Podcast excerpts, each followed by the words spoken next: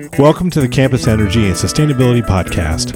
In each episode, we talk with leading campus professionals, thought leaders, engineers, and innovators addressing the unique challenges and opportunities facing higher ed and corporate campuses. Our discussions will range from energy conservation to efficiency, to planning and finance, from building science to social science, from energy systems to food systems. We hope you're ready to learn, share, and ultimately accelerate your institution toward solutions. I'm your host, Dave Karlsgodt. I'm a principal at Fovia, an energy, carbon, and business planning firm. You know, if I just sent my CFO numbers all the time, he would not care. But when I show up in his office and I tell him some funny story, then we can segue that into a sustainability conversation and he will give me money. You know, we really try to think very creatively using salsa as our analogy for how to engage our, our students. And so we have the mild, medium, and spicy groups of students. You know, I hear tales, scary tales from some universities where it's very much a students versus administration. And really, our sustainability policy originated out of student and administration collaboration. What was really tricky was working with people and saying, okay, now we have to do these things. In this episode, you'll hear a live recording of a panel discussion at the California Higher Education Sustainability Conference, which took place earlier this summer at the University of California, Santa Barbara. Regular listeners may remember episode 13 focused on aggressive climate action, which we recorded at this conference in 2018. This year, we focused on the idea of institutionalizing sustainability. More specifically, we tried to deconstruct some of the strategies, traits, and tricks of our panelists, who are all rock star sustainability professionals in their own right. You'll hear some great stories, plenty of roadblocks, some ingenious tactics, and some powerful analogies each of our panelists have used to catalyze change. In a moment, you'll hear our moderator, Anne McCormick of Willdan, an energy and engineering solutions firm, introduce our four panelists. And without further ado, I hope you enjoy this conversation recorded July 10th, 2019, as much as I did. Uh, welcome, everybody. It's uh, 2.10. We're going to go ahead and get started with our session. And our, our session today is about decision making, how campuses make decisions for sustainability. It's been a real treat to work with each of the districts represented here today over many years and to see all the progress that's been made and I really appreciate the content of this session today because it really is about getting results and uh, getting things done. And we have definitely some of the best here. We have each of the four systems represented Jillian Buckholz from Cal State East Bay, Joe Fullerton from San Mateo Community College District, Mackenzie Krieger from Chapman University, private colleges represented, and we also have Nurit Katz from UCLA. But I'm going to go ahead and turn it over to our podcast host. And again, thank you everyone for being here. Thanks, Anne. My name is Dave Karlsgodt, as she mentioned. I'm with a company called Fovia, and we are a strategic planning firm that has, has the pleasure of working with the UC campuses on their carbon neutrality initiative and have had the chance to work with many campuses in California and around the country. Today, I'm going to be wearing the different hat, though. I'm going to be the podcast host. So, my role is going to be to kind of moderate our conversation here. I'll warm them up first for you, and then I'm going to turn it over to you to ask some more difficult questions as we get along. There are a couple of ground rules here. So, first and foremost, we're going to try to ask them questions that will make them squirm, but, but not get them fired. That's kind of a few of them, you know, you know, you know the line. And when I turn the questions over to you, you, you have to actually ask a question. So we're not talking about transportation in LA today. We're uh, we're, we're going to be uh, you know trying to pull out the great knowledge they have about how decisions are made. These are a group of really creative people who have to navigate the bureaucracies that they work within, and somehow, given limited resources and barriers at every turn, they somehow figure out a way to get things done despite all that.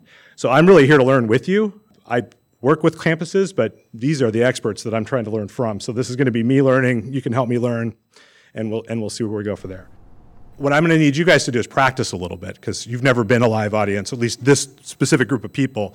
So I've got a couple of, of things. So at some point, Joe might tell a joke, for example. Yeah, like uh, uh, why do pirates uh, love recycling? Why? Because they love the four R's. all right, all right, okay. All right, so Nurit, at some point, she might just surprise us all and come out with some grand new strategy that UCLA is gonna gonna go, and we're gonna call this the gaps, and you all are gonna go. Wow. Yeah, very good. Okay, that's good. exactly. So Mackenzie, she's going to kind of stir up some controversy, and I'm going to call this one maybe the, the British Parliament gone awry one. She's going to start talking about her new strategy to use, uh, use uh, plastic straws to, to hook up to her rain garden system, and, and you guys are going to go nuts, and you're going to go, uh, all right, maybe we got to work on that going crazy part a little bit. And Jillian at some point is just going to get a groove on and just be uh, passionately talking about how she connects sustainability to social justice. And you're going to go. Yeah, all right. Okay, so I think you're ready. That's just good. First round, and maybe just we'll start with you, Joe. Can you just tell us who you are, where you're from, a little bit about your campus? Um, the next question will be about a key project you're working on. So if you want to give us like a laundry list, that's great. So I'm Joe Fullerton. I'm the Energy and Sustainability Manager at San Mateo County Community College District. We like to say that really fast um, to confuse people. My job consists mainly, I, I, work in the Facilities Maintenance and Operations Division. Um, right now, we're engaged in $500 million worth of new construction, major modernizations, so I'm responsible for all the fund lead and uh, sustainability, environmental health and safety, and general project facilitation work uh, within that, uh, that scheme and our maintenance and operations work and the 100 and so folks that work in that division custodians engineers and our groundskeepers. So i have domain over water waste energy curriculum integration climate action all the normal stuff that a sustainability professional does. Um, and I do that for three campuses with unique and challenging environments in and of themselves and try to feed those all up into one cohesive strategy altogether within a larger system of 114 schools across the community college system and trying to set a path and create replicable programs so that they can take and learn what we've done do it better and give it back to us, um, and we can then continue to propel and accelerate the sustainability revolution that we know is necessary. So that's all I do. All right, before we go on, I also will note that Joe was here at our podcast recording last year and asked the first and last question and talked himself onto the panel because nice. he mentioned we were missing community colleges. So we're glad to have you here, Joe. Yeah, I, I basically kicked the door down. yeah. Well, hi everyone. I'm Nurit Katz. I'm the Chief Sustainability Officer for UCLA, and I've been in sustainability there for about a decade, with similar to what Joe was sharing, all of the different topics that we work on from energy, water, waste, procurement, transportation, all of it. I also, more recently, in the last couple years, have taken on a more direct role within facilities management. So I also serve as the Executive Officer for facilities, which includes running our power plant, custodial and grounds, and kind of everything physical about the campus my role in sustainability has a dual report to, so I have a dotted line to the academic side, and a big part of my role, just like many of us, is sort of facilitating the university as a living laboratory, looking for applied research opportunities, ways in which we can test innovative technology and ideas in our physical operations and kind of further both the academic mission and our operational goals at the same time. I'm Mackenzie Krieger. I'm at Chapman University, and um, I'm the Energy and Sustainability Manager there not anything too different. We're all working on the same big sustainability goals, um, same topic areas. The one thing that I do do that's a little different that has provided me some good entry roads to um, to the academic side is I teach in the College of Environmental Science and Policy. And so that's been a really great and interesting experience because it's really allowed us to get students more involved in what's happening from a facilities and sustainability perspective than what they were able to do before that sort of just was a lucky, um, happy accident, as I like to think of it. Bob Ross and I, we are on the same wavelength. Um, come on, guys, that was a joke. um, but again, you know, we all were looking at waste, water, transportation, curriculum, procurement, basically anything that touches sustainability, I have my finger in at some point, and as an office of one, that gets overwhelming. So I'm really grateful for opportunities like this to come together and really see what's working for other people. Hi, I'm Jillian Buckholz, Director of Sustainability at Cal State East Bay, located in Hayward, California, about halfway between Oakland and San Jose. Uh, also an office of one. Uh, what makes me a little bit different from everybody else here is that I'm located in academic affairs and I report directly to the provost. And my role is sort of twofold. About half of my time is spent facilitating and leading a student internship program. I hire between 12 and 18 students a year to do on campus sustainability projects. And I was given that funding when I came into this position about five years ago. And then the other half of the work that I do is facilitating our campus sustainability committee, which is co chaired by our provost and VP of finance and admin. And essentially, through that committee, I'm able to do things like climate action planning and greenhouse gas inventories. And STARS, we just got um, the email yesterday that we got a STARS rating. We're bronze. Yay, I'm very excited about that. Um, yeah, all right, clapping, audience participation. Um, so those are really the two areas that I work on. I don't have an official dotted line to facilities, but I do work with facilities a lot on integrating sustainability into campus operations as well, and sort of serve as the um, environmental consultant for the campus, as I tell the non-sustainability friends that I have. All right, very good. Uh, we're gonna go. We'll go backwards just to mix it up a little bit. This round, I'd like you to talk about a project that you've worked on where you were able to get decision makers to change their minds. I don't want to hear about a little pilot project. I want to hear about something that you've taken maybe from pilot all the way into there's a full budget line item, the CFO knows about it and is, is on board with it. That's a good question. Our president signed Second Nature's carbon commitment in January 2015, and that was really great for me because it allowed me to establish the campus sustainability committee with the stakeholders on campus who were organized and were able to get this position on campus, uh, the director of sustainability position. And through that, too, we put together a climate action plan. And this is the first time this has ever been done at Cal State East Bay. And for those of you that have done climate action plans, it's not a very easy thing to do. But fortunately, I work a lot with faculty, being in academic affairs, and have a really great faculty champion, Dr. Karina Garbesi in environmental studies, who worked with me in a senior seminar class to get the climate action plan started. And then from there, we were able to snowball sort of that momentum and hire a Climate Corps fellow to help us write the climate action plan while we were working with stakeholders on the campus sustainability committee to get you know different data points to write the plan. So once we wrote the plan, we had to get approval for it. And we had to vet it through faculty, Campus Sustainability Committee, which has two VPs on it, get presidential approval, sort of go through the entire chain of everyone that would have to be working on the different directives in the plan. And getting the approval was a lot easier than what we thought it would be. I'm not sure anyone read it. I hope they did. But what was really tricky was once it was approved, people working with people and saying, okay, now we have to do these things. And people were scared and they thought it was additional work to what they do. And we had a really great moment with the procurement team. We sat down with them and they said, We don't know anything about sustainability. What, what do we do? We don't have funds for this, we don't have expertise.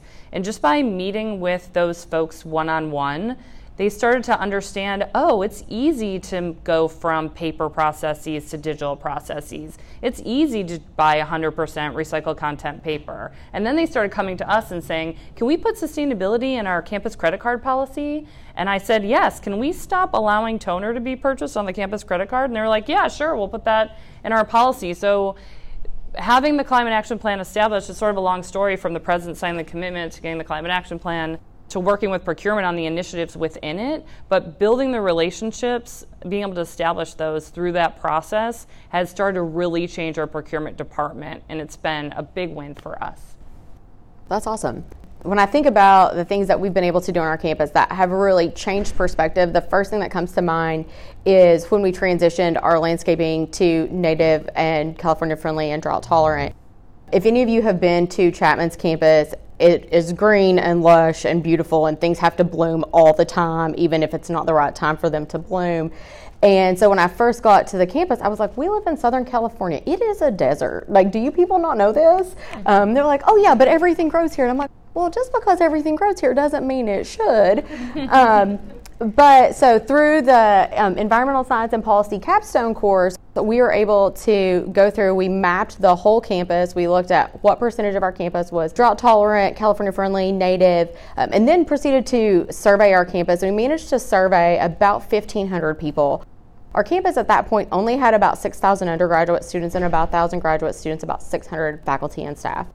So that's a pretty big chunk of your campus if you're able to get that. But by having so much data to say, hey, this is what people like, because we actually gave people pictures of potential California friendly plants that we could swap out within our landscaping. And going, being able to go to our vice president of facilities and campus planning and say, look, the staff like this, the students like this, it will not be this ugly brown thing that you have in your mind because that's what we were fighting against. There's this perception that for something to be drought tolerant or California friendly, that it had to be brown, it had to be ugly. And that started because a faculty member had started a campus drought tolerant garden and it had not worked well because the faculty member moved, they left the university, this thing died. And so it was just this legacy that was standing that had really been deeply ingrained into our administrators' perspective on what it, what this could look like and what this could mean for our campus. And so when we were finally able to say, okay, let's just do like, we'll just do a little test garden. And I did this test garden right in front of their office. So they had to walk past it mm-hmm, every mm-hmm. day. and I was like, look, it's beautiful. Everything is blooming at different times. You have all of these different colors. It looks great. And so then, you know, six months later, when nothing was dead, everything looked nice, they agreed to just basically transition our whole campus. There's only about 25% of our campus that hasn't been transitioned. And now it's just something that's normal. It's part of the process. Anytime we do a new construction or a building renovation, it's just the campus standard. It's not anything special. It's not anything new. It's not anything different. And people are like, oh my goodness, this is beautiful. This looks so nice. We're in a historic district, and I regularly see people come in and like take bits of our plants and I see them like pop up in the neighborhood around us, which I'm fine with. But um, occasionally I catch people and they're like, "Is this okay?" And I'm like, "Yes, but I didn't tell you that." Uh, but it really did change how how our campus operated and how we integrated with the community. And it sounds so cheesy to say, but it made people a little happier on campus and it made them a, more proud. You know, I always hear students doing campus tours and they make a note that oh, this area is native or California friendly. And I'm like, how did they even know that? Like, I'm not going to our admissions folks and giving them this information. So it is really something that is trickling down through the university, and it's not not the crazy wild thing that everyone is anticipating it being. So what I'm hearing is control the credit card and put it in the front lawn of the administration. Uh, that's yes. Key, key takeaway mm-hmm. so far. Okay. Go ahead, Nurit. I love it. So I'm going to take a slightly different bend and talk about governance structures because we we've had a really active sustainability committee for the last decade at UCLA that has really been a huge success of collaboration, faculty, staff, and students, and really a lot of the right decision makers there at the table, whether it's the head of transportation or facilities or areas like that. So the implementers, very much, you know, the associate vice chancellors, et cetera. But as we approach our ambitious targets like carbon neutrality by 2025, zero waste that is bearing down on us all now, um, the decision making that needed to happen was starting to be even higher scale, you know, multi-million dollar infrastructure projects. And so we went to the leadership and our executive vice chancellor and said, we really need an executive committee now, in addition to our main sustainability committee. And we made a case for it, and we were able to create this executive committee now that actually has the CFO of the university, the COO of the university, the CEO of our health system, the chair of the academic senate. It's one of the hardest meetings to schedule, as you can imagine. But having that commitment from the university to have that cabinet level group get together quarterly to really look at these decisions was a huge win for us. And so I think it's been really successful so far having that now additional higher level to bring things to from the main committee. So it's not so much one specific project, but it's something that I think is going to be helpful in transforming all of the projects we're considering right now. You've created a, a, a place in which to talk to the people that make the decisions, basically. You've, you've institutionalized the decision making process. That's yeah. great. Tough acts to follow. Um, I'm kind of humbled to be up here. You know, when I started uh, six years ago, I was one of maybe two energy folks on community colleges. By student count, and the community college system were the largest potentially in the world. When I came on, though, I was I was an energy management coordinator. My job description basically meant that I was going to hit buttons on the BMS and figure out where to save energy. I was like, that's n- not my job. First off, I don't want to do that. Um, you like, Ugh. but you hired me, so let me tell you what I am going to do. Sorry, I'm audacious. Uh, so I basically said, look, here's what we should do. We should think of energy as part of a larger strategic framework. We need to be talking about sustainability. And my boss is a 34 year military veteran. He has a good bark, but a very gentle bite. And he said, what the hell? Basically what are you talking about? And, and, I'm watering down the language for the podcast. My mom thanks you. Thank you. Yeah, my mom too. Yeah. Um, uh, she won't listen. Don't worry. Um, the uh, uh, so anyway, he kind of begrudgingly was like, "Go ahead, as long as you're doing the energy work, uh, it's fine." But about two days later, I recognized in order to accomplish this bigger strategic framework that I was going to need lots of help.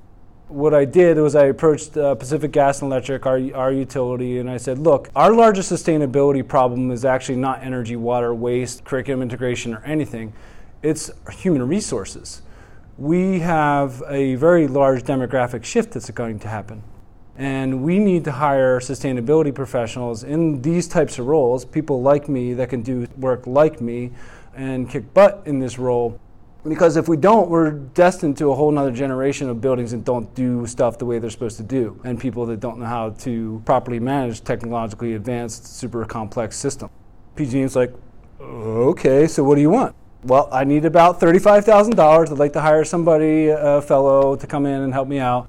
So over about three years, we proved the value of that fellowship. We got continuous grants from, from various resources established the, the fellowship in community college of sustainability. After three years, we had accumulated about $400,000 worth of value in that program through that fellowship, calculated minus my administrative costs, minus the computers that we had to buy, minus the training and professional development stuff that we sent them to. And they provided a lot of grants, a lot of other funds that brought, brought into us, including energy saving, consultant services, et cetera, that otherwise we would have had to pay for. Three years in, I said, well, boss, look, we're kicking butt here. Um, how about we hire another person? Look, I got all the metrics here. We're saving a bunch of money. And you asked me to save, like, if, if I don't save enough money for my own job, like, I'm supposed to get canned. I did that a couple times over. And I said, and I'm saving enough for another person, plus actually three more. So how about I build a team? And he said, well, how about one? So we hired another person, and then two years later, another person. So now we're a team of three. And uh, and so this is the next generation of sustainability professionals that are coming into the role, and we're still keeping the fellows. And this year, finally, I got internal funding for a fellow, whereas before it was always from grants, and I had to like scrounge and work and be super resourceful, which is fun but exhausting. Uh, now I have internal funding for that too. That is groundbreaking. That's what I'm really proud of. All right, so get get hired under false pretenses, then find a cost center and roll your own, right? Is that okay? Is that it? All right. Way oversimplifying, of course. All right, next one. What do you think is the secret sauce that's allowed you to, to do this? Like, whether what is it about you personally, like, or what is it about you know the people around you or the organization you're in? I mean, you can answer that however you'd like. We'll start with Nurit, and we'll go this way. Let's see. I'll answer both of your questions. The this role and you know UCLA. I think a lot of the success at UCLA has really been from this collaborative ground up approach. You know, I hear tales, scary tales from some universities where it's very much a students versus administration. And really at UC, at UCLA and at UC more broadly, our sustainability policy originated out of student and administration collaboration. And a lot of what we do is built on that. We have a fairly groundbreaking program uh, within UC and at UCLA. Started as the Education for Sustainable Living program, but the specific part I want to talk about at UCLA is called Sustainability Action Research, and it's a two-quarter long course that's run by students with faculty advisors, and I've been serving as one of those. And basically, the students form teams and they're paired with campus stakeholders. That could be the recycling coordinator or it could be someone in athletics. And then they do hands on sustainability research that often leads to implementation even during the course. So the students get this concrete experience that when a lot of our alumni say is like the best part of their experience and the most useful in terms of their career because they learn project management and communication and all of these really good skills in this sort of client based project. And the university gets interesting data and support that we need. So it's an incredible program, and I think has created a sense among our students that we're all part of a team here, that you can work with the administration. None of our students, for the most part, are knocking on the chancellor's door with petitions or, or yelling about what needs to get done. Everyone, you know, is working in really constructive ways. So I think that's been a huge uh, win for UCLA and a huge sort of secret sauce to our success. And then in terms of these types of roles, and I think everyone will probably agree with this, I think the sustainability officer role in particular, you have to be somewhat of a renaissance person, like a jack of all trades, master of none type human, because you're not all about transportation or you're not all about procurement. You're juggling 10,000 projects and You know, when I'm giving career counseling to our students, I make sure they know that it takes a specific human to want to do that type of job. It's not for everybody. And there are a lot of more specialized focused roles available in the field. There's a lot of different ways to contribute to sustainability without having it in your title. So I think that's something important to understand. So um, I'm the middle of five. My name is Joe, which is about the most average name you could possibly have. I grew up in the middle class environment outside of Philadelphia, which is like the middle of like all middle. So I'm middle. I'm like the middle of everything. And so I'm perfectly comfortable getting in the middle of conversations. like there's a story of when, when I was when I was three and my older brother was five and my little brother was one. I was negotiating like a lawyer would on our front steps about how Tim, my older brother, was supposed to give the toy back to Matt, who could barely hobble down the steps at one, right? So I have this like ingrained in me. So, so as a sustainability professional, and similar to what uh, Nurit was saying, having this negotiator, bridge builder, facilitator skill, basically like drilled into me from every level. Um, is really critical to my role in my organization. It's what really has, I think, driven our success and really helps me feel fulfilled. And I, and I love telling stories. There's data, and I, I like crunching data, but actually making that story stick, right? Numbers numb. So I, I really love telling stories. I, I, love getting people's perspective on things and putting people, the heroes in my organization, up on the pedestal that they deserve to be up on. And stepping back and saying, hey, this, this person is really awesome and they win the Sustainability Awesomeness Prize of the universe ultimately, I think a lot of the success that I've been able to have at Chapman is number one, no one sounds like me. And so as soon as I call someone, I show up in their office, they're like, oh, what is she saying? So it forces them to pay a little more attention. and it has also enabled me to make a ton of friends. Yeah, yeah, yeah, absolutely. We'll we'll do accent coaching after. Um, but so much of getting stuff done in this field is collaboration and finding partnerships. And if you can find a way to make friends with people and just build a little bit of rapport, they're much more willing to listen and talk with you. You know, if I just sent my CFO numbers all the time, he would not show up in my office. He would not care. But when I show up in his office and I tell him some funny story, then we can segue that into a sustainability conversation and he will give me money. So, you know, it Oh, it just it's all about finding what works for you and the environment where you are because the same thing that works for Nurit's not going to work for me and and potentially vice versa. Unfortunately, it it's situational, it's campus specific and so find what works for y'all.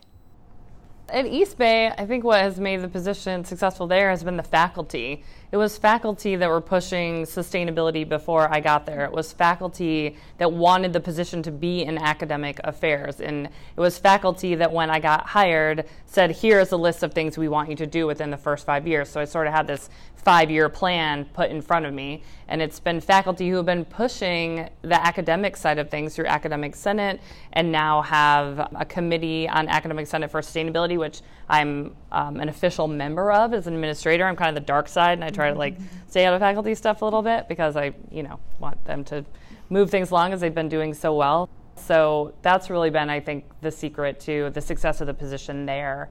And then, kind of like Joe, when I was a kid, my dad put one of those can crushers on the wall of the basement. It was my job to like crush the cans and put them in the recycle bin, take them to the curb, and or take them back to the grocery store. Remember when they used to have conveyor belts in the like back of the grocery store, and you could like steal the stuff go back there. And I mean, ever since then, I've just thought, how cool is recycling and how cool is the environment? It's all I can remember wanting to do is save the planet. I mean, when I went to college, I was a biology major, and everybody in my classes wanted to be a doctor, and I was like, maybe I'm in the wrong major. And so I switched to environmental geography, and it all worked out. But just being really passionate. There's a lot of bureaucracy where we work. It, it's hard work. You don't always have support. But if you really care about these issues, I think what we all have in common is we want to do something that is right for the people and the planet. And that's what, what drives me. It's one of the ingredients in the sauce. Very good. All right. We've got lots of time, and if you don't ask questions, I'll ask more. But uh, does anybody have a question to start? Right up front. You're in Joe's position last year, so be careful. Love your stories. And I'm, I'm going to play off something Mackenzie said about the faculty member who did what you would think of as a good thing. They planted native drought tolerant plants that they didn't water because they left. That's an example of a good intention gone awry. Can you give other examples of good intentions gone awry and how to deal with that? Because a lot of us want to do good, yet if you don't do good in the right way, it may keep you from being able to do the good that you wanted to do. Unfortunately, on Chapman's campus, we have so many examples of good intentions gone awry. and, and another one, I walked into our storage unit the other day, and I have about a thousand, and I'm not exaggerating, a thousand teeny tiny little recycling bins. I don't know where they came from. Turns out someone got them from a grant that they had applied for, and it was a faculty member. And then they realize that these bins are too little. They can't do anything with them. And so they're just sitting somewhere taking up space. And I think we all have examples like that across our campus. And so much of that could be avoided if we just talk to one another. If you just get out of your office and you walk down the hall or you walk across the campus and just say, hey, this is what I'm thinking about. Where are the holes? What thing is going to be wrong? It's a little harder for some reason to do that with faculty members. And I say that as someone who is technically a faculty member. We get in our own way a lot of the time. And so finding ways around that and just and, and you sort of have to remind people all the time like hey did you talk to so and so about this or hey i know that this person has an expertise here you know, and you, you you teach systems so you know that better than anybody there are all these things that that can influence and you know these unintended consequences that you're not even seeing in your system until you get out of your own way I can uh, piggyback on that. And it's funny because I was going to say the same sort of thing around systems, which it sounds like you're deeply familiar with. Who are we talking to, by the way, just because on the audio they can't see Daniel? I'm Dan Fernandez, and I teach a class on systems thinking. So Very good. Okay, Awesome. thank you. Yes. Yeah, So if you ahead. didn't hear that, Dan Fernandez, who teaches systems thinking, asked us a question about good intentions. And within systems, that's the understanding that you come to is all of these unintended consequences, feedback loops, things that we don't anticipate. Um, we run into this all the time in sustainability. I think right now a lot of organizations are struggling with compostable plastics. A lot of people have switched. I know I hear the groans.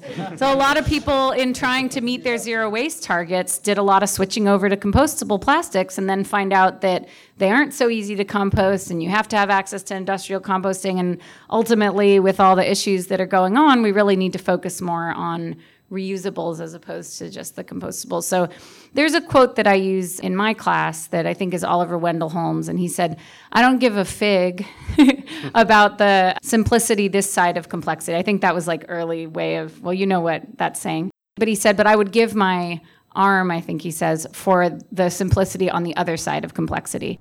And so acknowledging and understanding that we're dealing with complex systems and taking the time before you finalize the decision to try to think of all the stakeholders that could be impacted, all the unintended consequences, and all of that can really help avoid getting stuck with a bunch of stuff that you don't need or an investment that's hard to reverse or, or anything like that.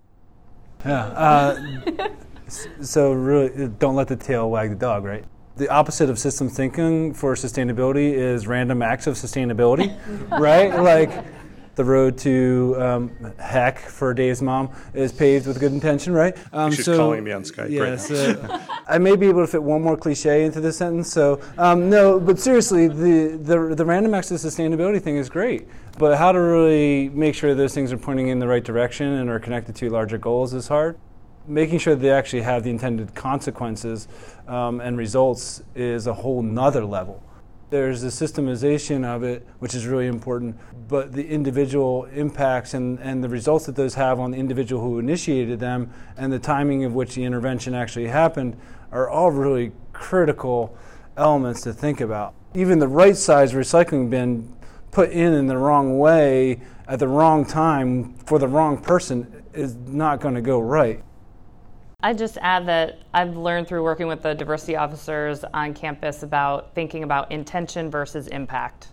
And can you align the two and make sure that, you know, your intention might be good, but your impact might not be? And can you see that before you implement something? All right.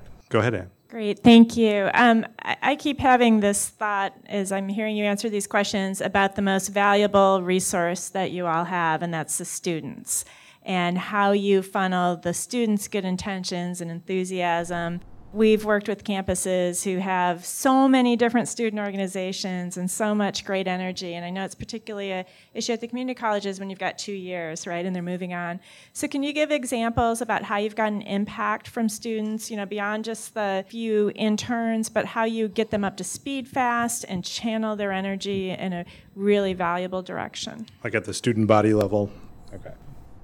I'm sure we all have stories for this one. Um, the Sustainability Action Research Program that I mentioned is it's been a really powerful tool for showing students, not only the students who participate in the program, but then as we talk about and share those projects, it really gives students a sense that they can be part of implementation. But another really important tool we've had is for many years, we have like kind of the opposite challenge sometimes of some colleges where people are passing through really quickly. We have a lot of enthusiasm. So we have 40 different student groups on campus focused on sustainability.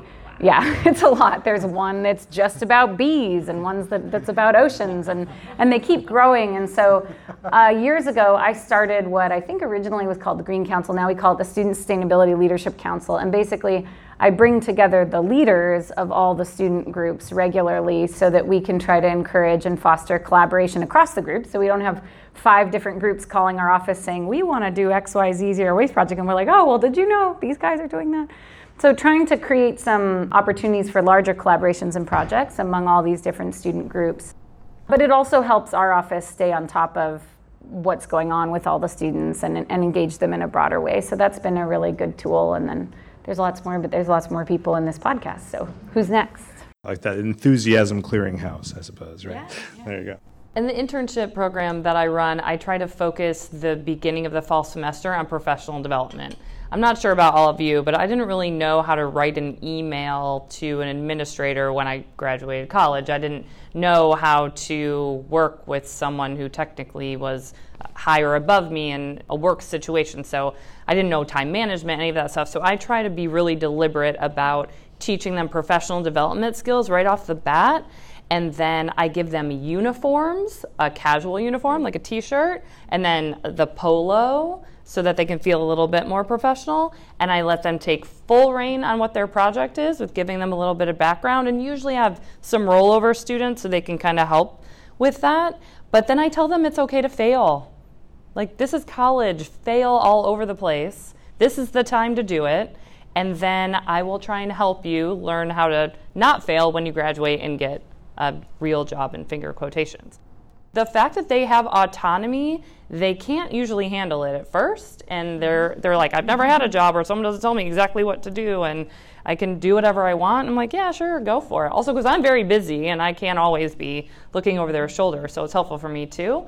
But then by the end of it, the feedback I always get is this is the best job ever because I got to plan the position for myself and I got to figure it out on my own. And it really gives them the confidence, I think, and experience that when they're applying for internships or fellowships or they get a job, they can say, Yes, I ran this program. Yes, I designed it on my own and it's just it's empowering. So that's been what's worked.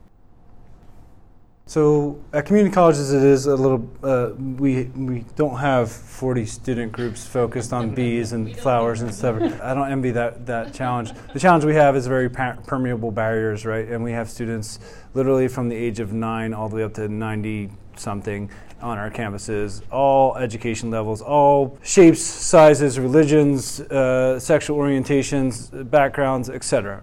And anybody can come onto our campus from the community at any point and take any number of classes or not, right? So, you know, we really try to think very creatively using salsa as our analogy for how to engage our, our students. And so we have the mild, medium, and spicy groups of students. yeah. I'm a food. I didn't grow to be this size by being picky about food, and salsa is one of my favorites.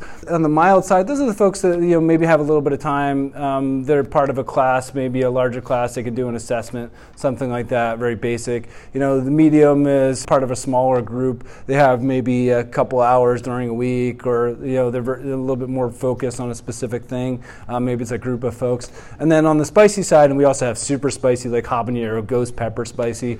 Uh, on the spicy side uh, basic spicy side, we have like like an honor student, and honestly, our honor students often happen to be our high school students.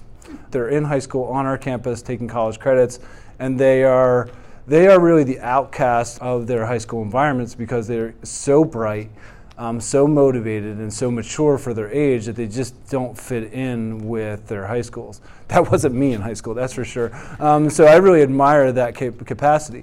So our, our process for engaging them and really empowering them and then enriching them, and we do use those three E's as kind of part of our brand, is to support them in whatever way they need.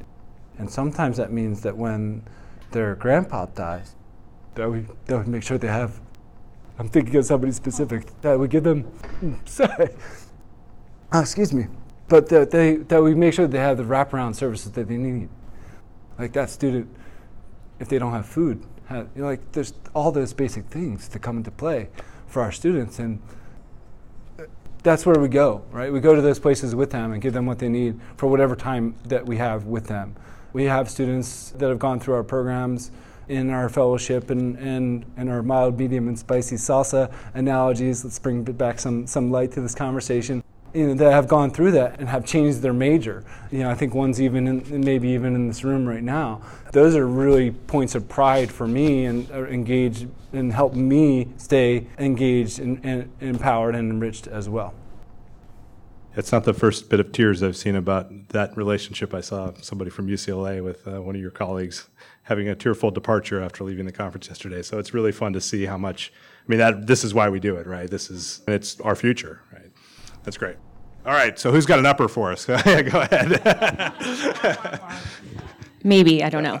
Um, or you can so, take us really dark if you want to. well, a few of you guys have alluded to kind of success, like having a champion for a project, whether that's a faculty member or one of yourselves. And so I'm curious how you would handle, or if you have examples of what you would do if you lose that champion, if it's kind of, you know, sustainability isn't entrenched already in the institution. Yeah, that is kind of a dark question. I, I think that's good. so at Cal State East Bay, um, our chief diversity officer just recently um, retired.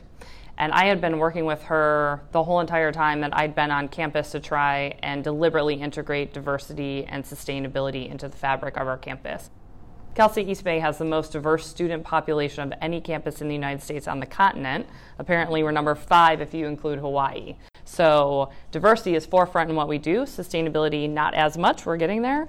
So, I wanted to make sure I was working with her and she came to CHESC two years in a row. We talked about how we were just trying to start this conversation. She went to AASHE with me, which is the Association for the Advancement of Sustainability in Higher Education, for those of you who don't know that has a conference. And we are doing all this great work, bringing, going into the classroom together. Well, when she retired, and another chief diversity officer has now been hired, I'm having to start all over again. And it's been more challenging just because this person is new, they have a lot of work they need to do, and sustainability might not be, you know, at the top of that list. So, what has helped has been working with my other colleagues in the CSU, and then also starting to work with the student um, groups and coordinators on campus that work on diversity issues. So, even though you might lose that champion, and, and you will have to, it's cyclical, you might have to just start back from the bottom again and work your way up, but there are going to be other champions out there that maybe you didn't recognize, and it's sort of their time to come into the light and just working with those folks and then bringing the other folks in in those positions once they feel like they've got their feet under them a little bit when they're new.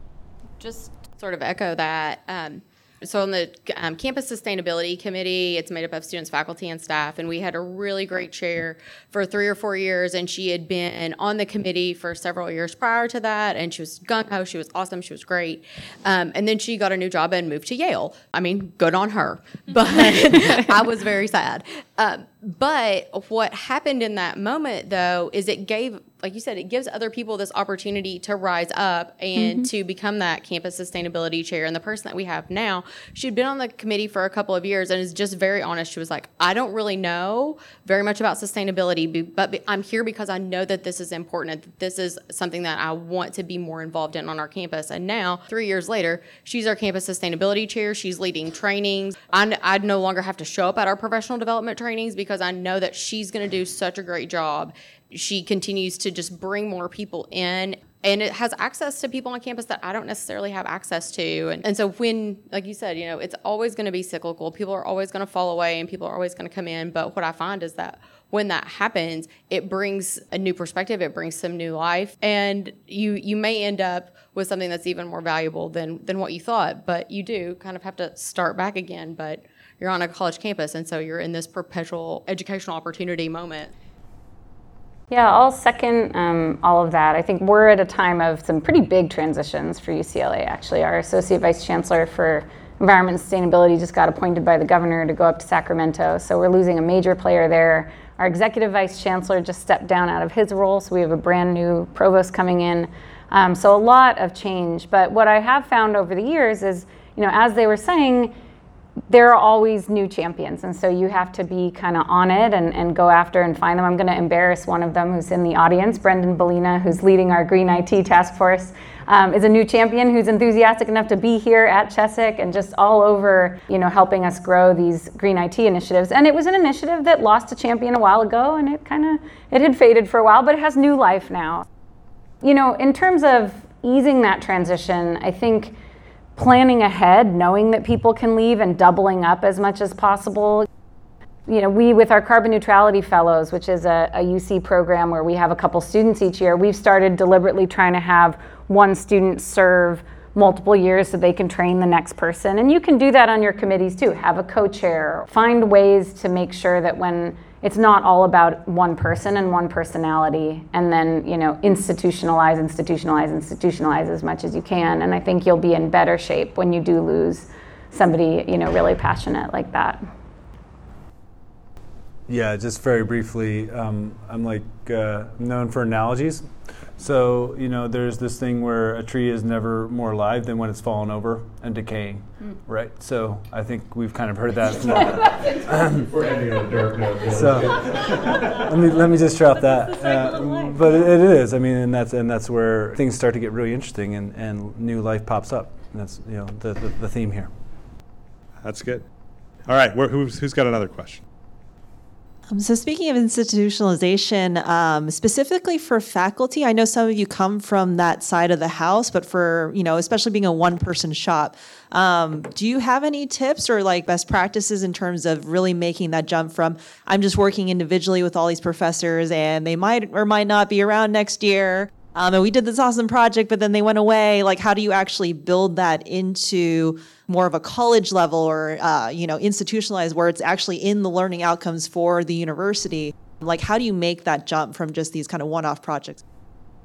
So I, I, my primary position is within facilities management, but I am um, I'm a lecturer in the College of Environmental Science and Policy. And one of the things that has happened, and part of it is because after six years of teaching in that college, I have a really good relationship with everybody else that's in that college.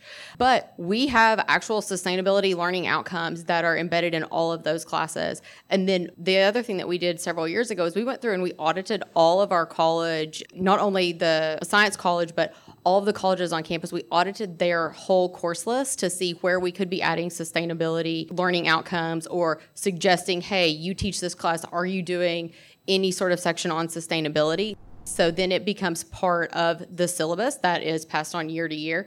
And so it's showing up in macroeconomics, it's showing up in accounting classes, it's showing up in English and rhetoric classes because those faculty members now, you know, when you come in, you're teaching some sort of composition 101. That was on the syllabus that you've inherited from someone else. So it's just part of the program.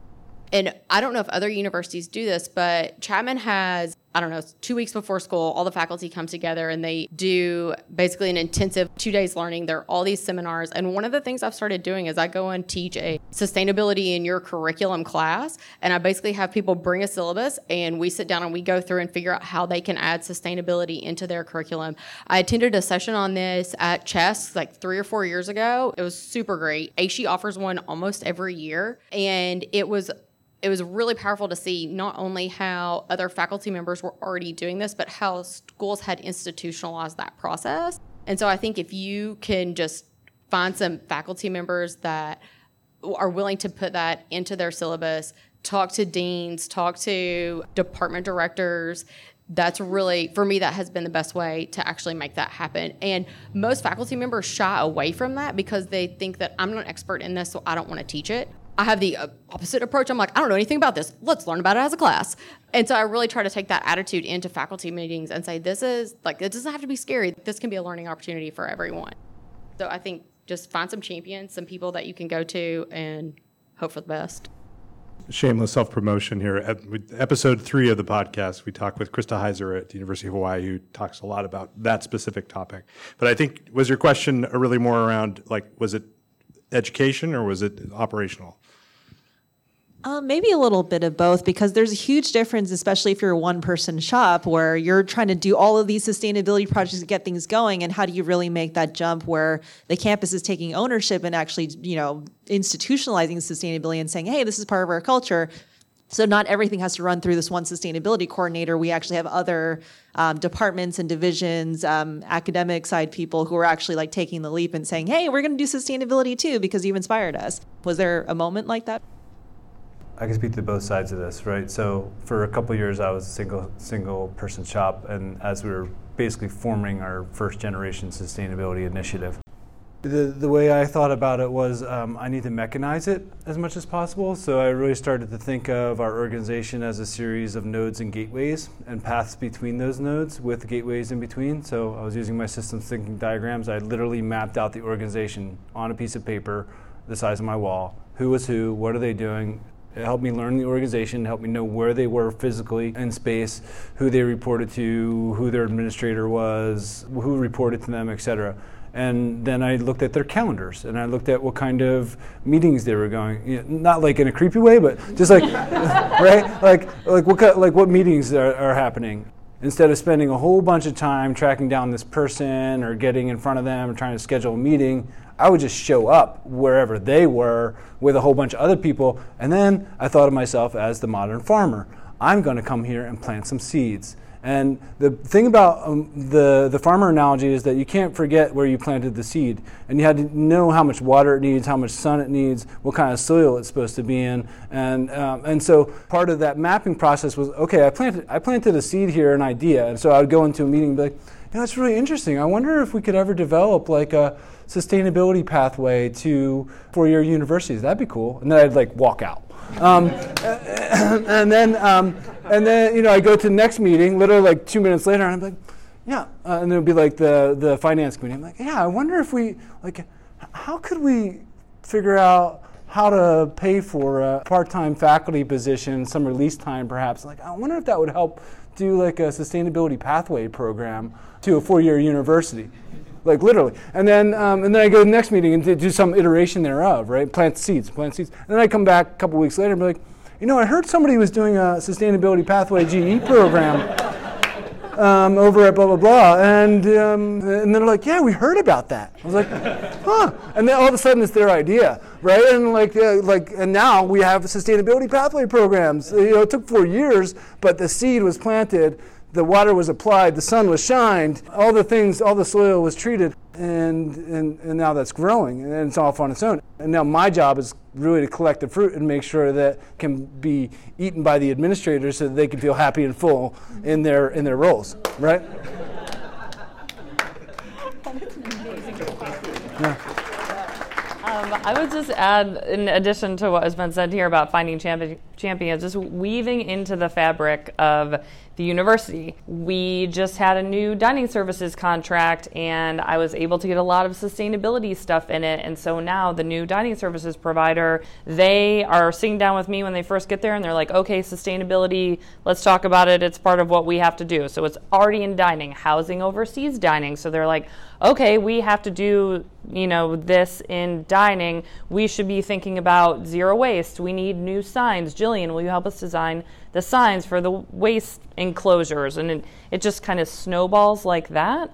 Another example is through Academic Senate bylaws, they have a DELO and a SALO, which is a diversity, equity liaison officer and a student affairs liaison officer. And I was like, why don't we have a SULO, a sustainability liaison officer? Mm-hmm. And so now I'm working with Academic Senate to write it into the bylaws so that it is just part of the fabric of what we're doing at East Bay. So if I'm not in the room, someone looks at the bylaws and they're like, oh, we have to have this. And there's already a model for it, which is great too. So no one's going to say no to me because they're already doing it in two other divisions. So just working it into contracts, working into bylaws, working into what you're already doing and the way the campus operates is huge so that if you go somewhere else, that framework won't break down while you're gone. Yeah, I think that type of institutionalization really matters. And I really, really, really, really love that farmer analogy. I think a lot of what we do is planting seeds, and you sound like a much more thoughtful farmer. I think sometimes I'm more just like scattering seeds all over the place and then forgetting to come back and water them. But you know, sometimes sometimes we're successful at that. Um, you know, but I think another thing to keep in mind as you're building that ownership across campus is recognition you know speaking of like administrators feeling full and happy um, you know taking the time to recognize your champions putting together teams of cross campus people to work on stuff. When things go slow at ucla one of my favorite things to remind myself about the institution is that we're an institution with a committee on committees. This is like an actual thing at UCLA. so I, I, I take a moment and I'm like, okay, committee on committees. But you know, all joking aside, committees are actually really useful. If you're an office of one, get the a committee and more than just one like task forces on different areas. You should have a waste task force that has key people from housing, from different areas, you know, working together. And that way they can start to have some ownership. And it's not just the expectation that you know you'll do everything on your own. Again you know back to the recognition piece have a sustainability champions program or awards program or you know certification programs anything that really helps people get recognized for the amazing work that they're doing championing across the university. And that'll really help grow that enthusiasm for it. All right we got to wrap this up. I just wanted to, to first of all say thank you to our panelists i thought this was a lot of fun so thank you for, let's give them a round of applause. Yeah. I also wanted to say thank you to the folks here at, at UCSB. Audio guys, thank you very much for your help and, and our volunteers, uh, Zoe and Blake. Thank you very much. Thanks, Dave. That's it for this episode. I did want to give a special shout out to our summer intern Kaya Finlay, who helped organize and produce this episode. To learn more about today's episode or any of our shows, you can visit our website at campusenergypodcast.com. We recently added a new transcript feature on the website, and we're working to add this to all of our previous episodes. If you'd like to follow the show on social media, we are on Twitter at Energy Podcast and also now on LinkedIn. Just search for Campus Energy and Sustainability Podcast. If you'd like to support the show, please consider leaving a rating or review on iTunes or sending a link to a friend. As always, thanks for listening.